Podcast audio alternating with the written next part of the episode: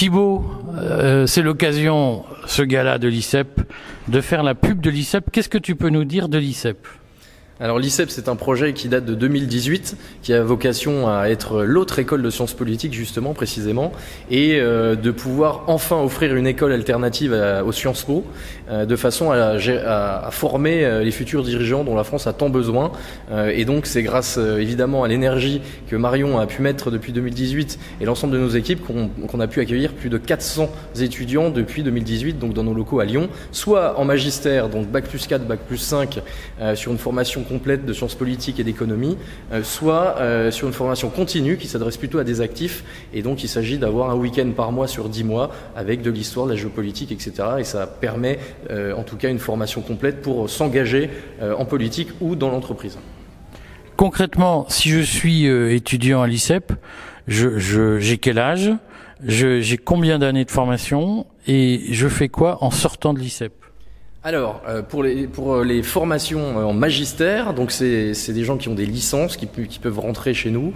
donc ils rentrent en bac plus 4, ils sortent en bac plus 5. Et donc pour eux, il s'agit de rentrer dans la vie active derrière. Aujourd'hui, un tiers de nos étudiants sont dans le monde de l'entreprise ou des affaires, un tiers dans les, dans les, plutôt dans les cabinets politiques, et puis un tiers dans les médias. Donc c'est vraiment une formation à la fois économique, politique et évidemment sur la posture personnelle médiatique, sur la gestion de crise et sur le porte-parole, puisqu'on sait très bien qu'aujourd'hui, aujourd'hui, euh, tous les projets nécessitent, que ce soit politique ou d'entreprise, une gestion de crise, une maîtrise de la crise et donc euh, des médias. Voilà. Donc on est très très axé. On a un plateau télé-école au sein de, l'institut et donc les étudiants s'entraînent quasiment quotidiennement en face caméra, en prise de parole en public et en rhétorique.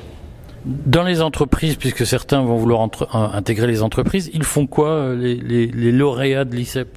Alors, certains sont dans des grosses sociétés, euh, dont je tairai le nom, mais euh, sont dans de grosses sociétés euh, françaises, des grosses industries, et certains travaillent avec la défense, d'autres travaillent dans, les grands marchés industriels bien connus. Donc, on a dans l'aspect, sur l'aspect entreprise, on a des, belles sorties avec des gens qui terminent à la direction générale de, de belles sociétés.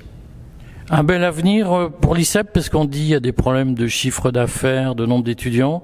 Qu'est-ce que tu réponds à tout ça?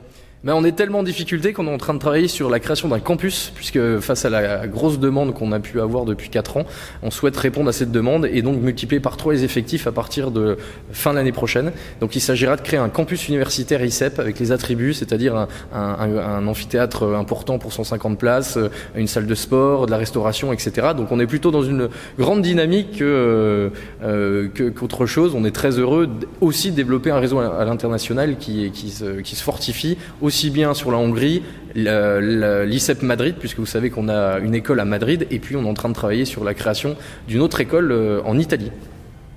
Bon, bah bon courage pour cette soirée. Merci beaucoup, Eric.